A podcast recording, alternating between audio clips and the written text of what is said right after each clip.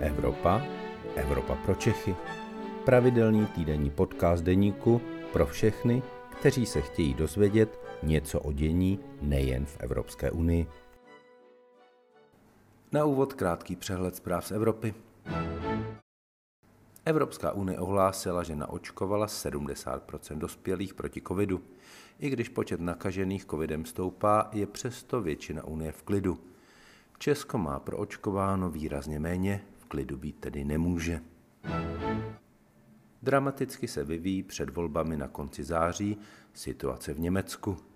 Zatímco křesťanští demokraté končící kancléřky Angele Merkelové směřují k porážce, sociální demokraté a levice naopak triumfu.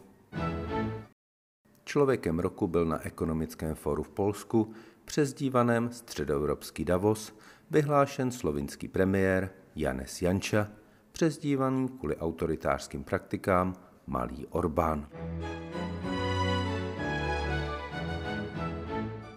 Dobrý den, vítám vás u dalšího podcastu Evropa pro Čechy. Mé jméno je Luboš Palata, jsem evropským editorem deníku a vítám tu Anetu Zachovou, šéf redaktorku Euraktivu. Dobrý den, Aneto.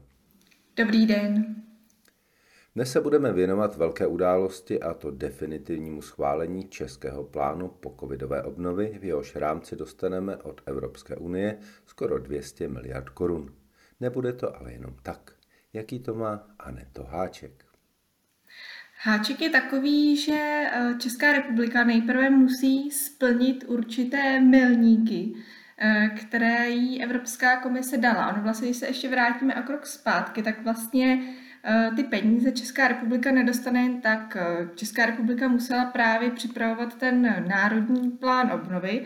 To znamená, že ona musela vlastně Evropské komisi přesně ukázat, jak chce těch 180 miliard korun využít.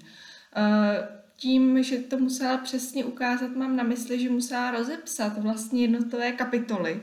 Eh, ty kapitoly se věnují různým tématům, jako je digitalizace nebo eh, řekněme budování jakési zelené infrastruktury, pod kterou si můžeme představit podporu třeba obnovitelných zdrojů energie, Eh, nebo třeba renovace budov, je tam také kapitola zaměřená třeba na vzdělávání. A vlastně v každé té kapitolce Česká republika musela jasně popsat, eh, jak ty peníze využije a co od toho vlastně očekává, aby bylo, řekněme, tak nějak měřitelné, eh, jestli se ty peníze podařilo využít dobře nebo nedobře. Takže toto musela Česká republika připravit, to tedy zvládla. Eh, jak se ty říkal v tom úvodu, tak tedy eh, ten český plán obnovy byl definitivně schválen. Eh, byl to docela řekněme, dlouhý proces, protože Česká republika na tom plánu začala pracovat zhruba před rokem. To znamená, že rok nám trvalo, než jsme dali dohromady takový plán, který se líbil zkrátka celé Evropě a samozřejmě, že ten proces byl takový dvoustranný, to znamená, že my jsme třeba přišli s nějakým návrhem, ale Evropské Evropské komisi se to úplně nelíbilo, takže nám to zase třeba vrátila zpátky, takže jsme takhle precizovali ten plán.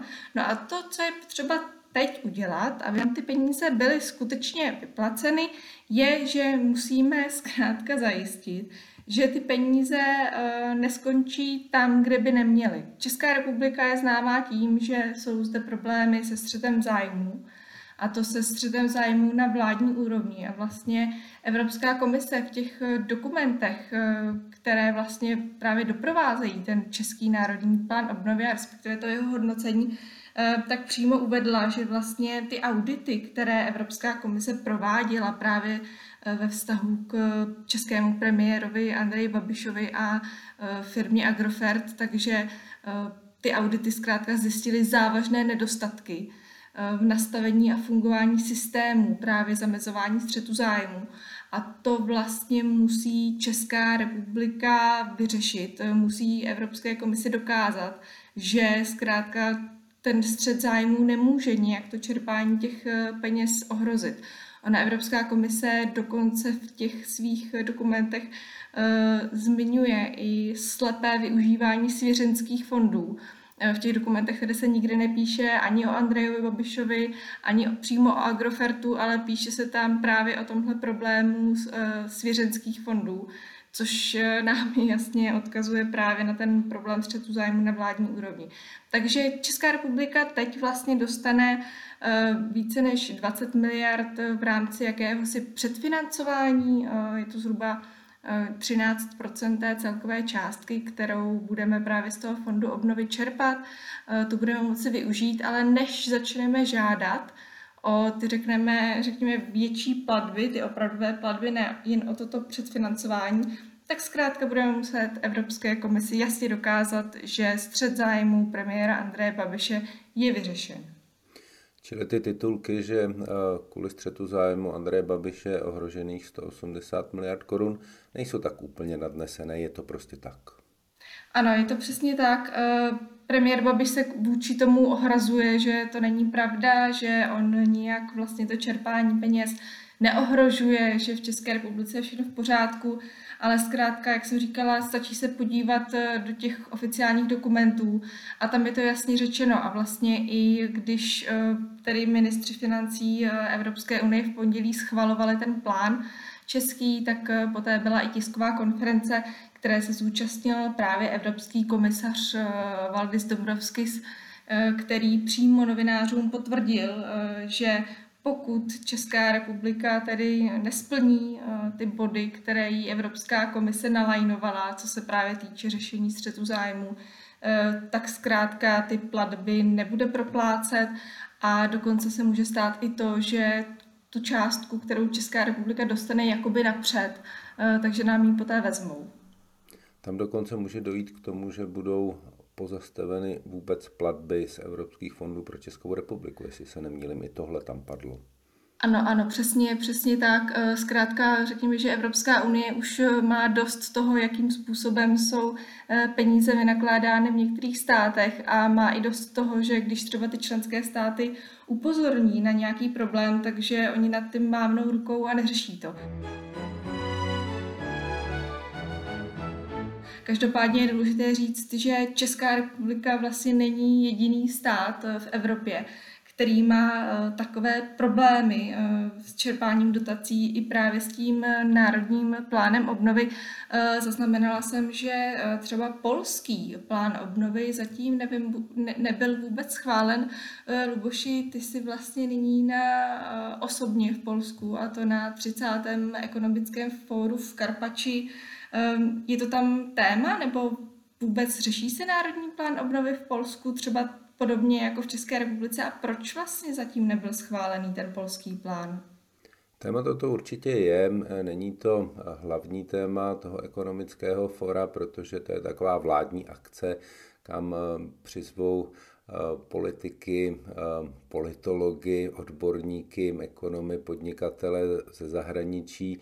Především se tady scházela taková ta východní Evropa na východ od Polska s Poláky, ale v poslední době opravdu sem jezdí stále více a více eh, podnikatelů, politiků a lidí ze střední Evropy, eh, takže je to určitě fórum, kde se něco takového řeší, ale tím, že je to vládní akce, tak to rozhodně není téma číslo jedna, ale protože tady jsou i opoziční politici a eh, podnikatele, kteří nejsou úplně eh, na vlně eh, těch eh, vládních a polostátních podniků, které tady v Polsku také jsou a které dominují vlastně polské ekonomice a tito lidé opravdu o něčem takovém nemluví, tak přesto to tady téma je. Je to téma také v posledních dnech v polských médiích, především těch, které nejsou ještě pod kontrolou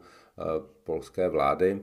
A to téma je velmi důležité a Polsko má ještě závažnější problém z mého pohledu, než má Česká republika, protože tady jde opravdu o zásadní systémový problém a to je ohrožení um, polského soudnictví, ohrožení státu práva.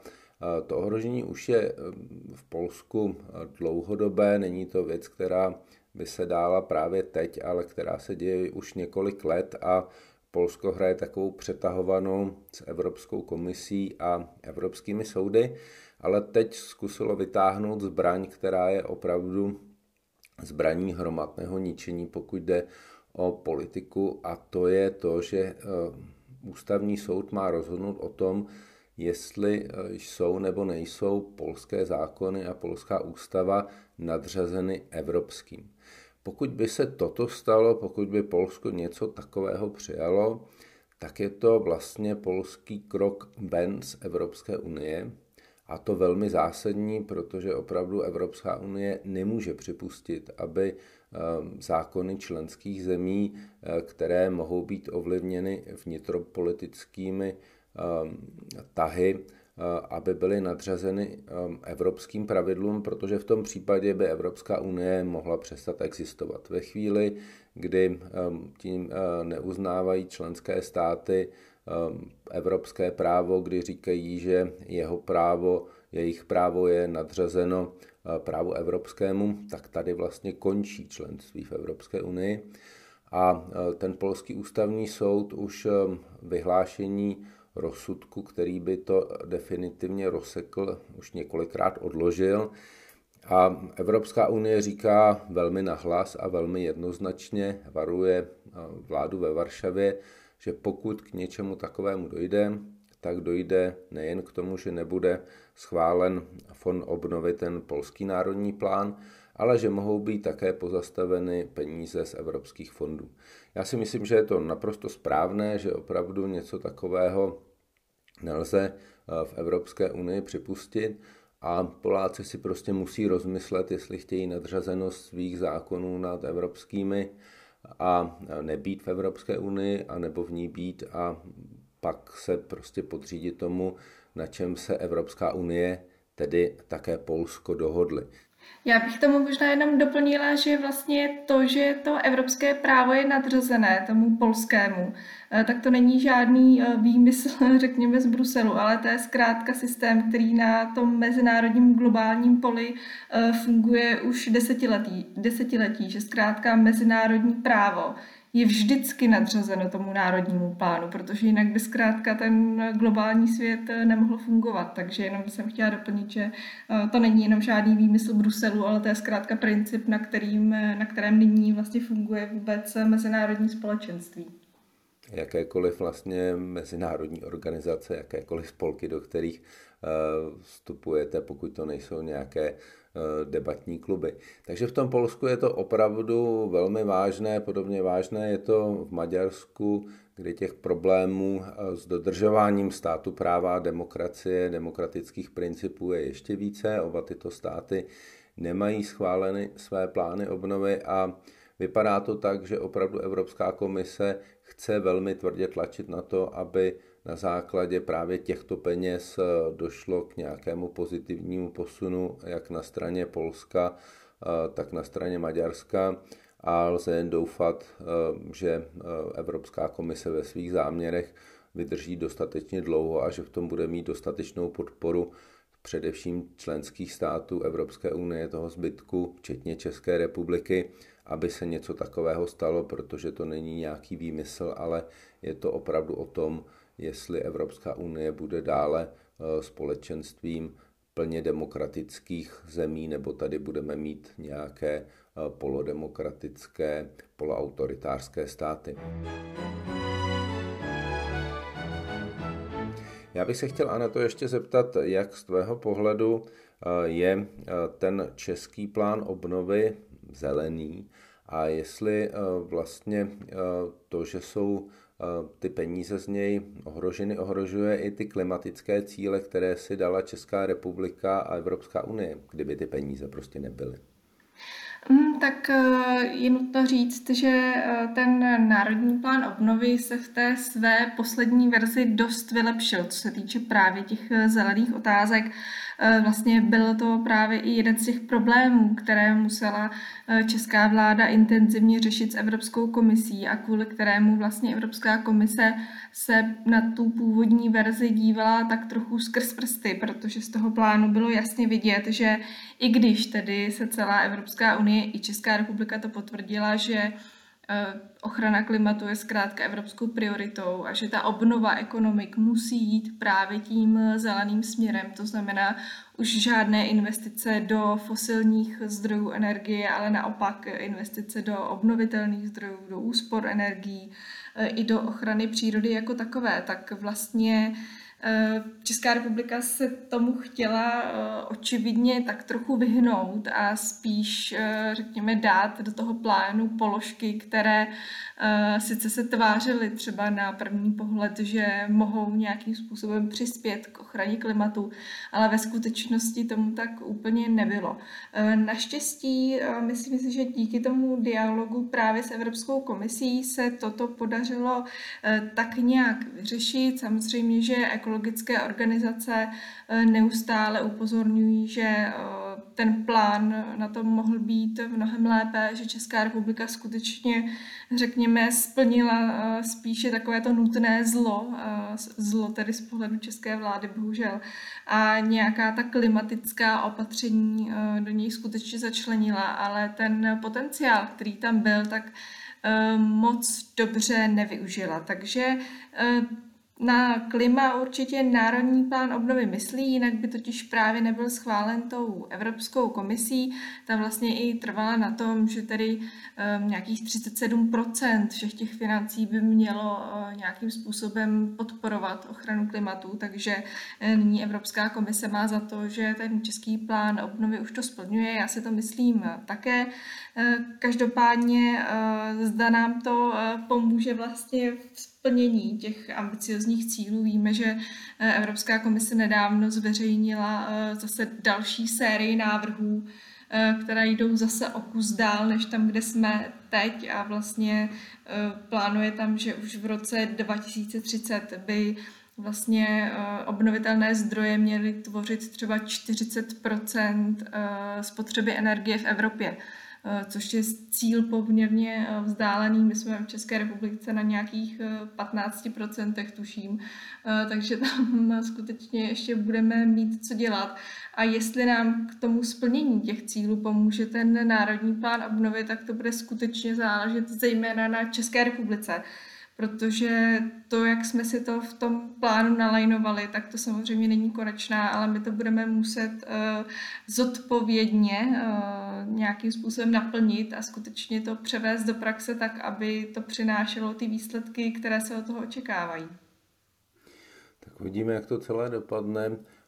Každopádně tuhle věc eh, bude třeba v příštích týdnech a měsících i po volbách sledovat. Já moc děkuji za účast v dnešním podcastu Anetě Zachové, šéf rektorce Euraktivu. Zdravím a těším se na slyšenou příští týden. Děkuji a naslyšenou. To byl podcast Evropa pro Čechy. Příští díl poslouchejte opět ve středu ve 12 hodin. Naslyšenou se s vámi těší váš Luboš Palata.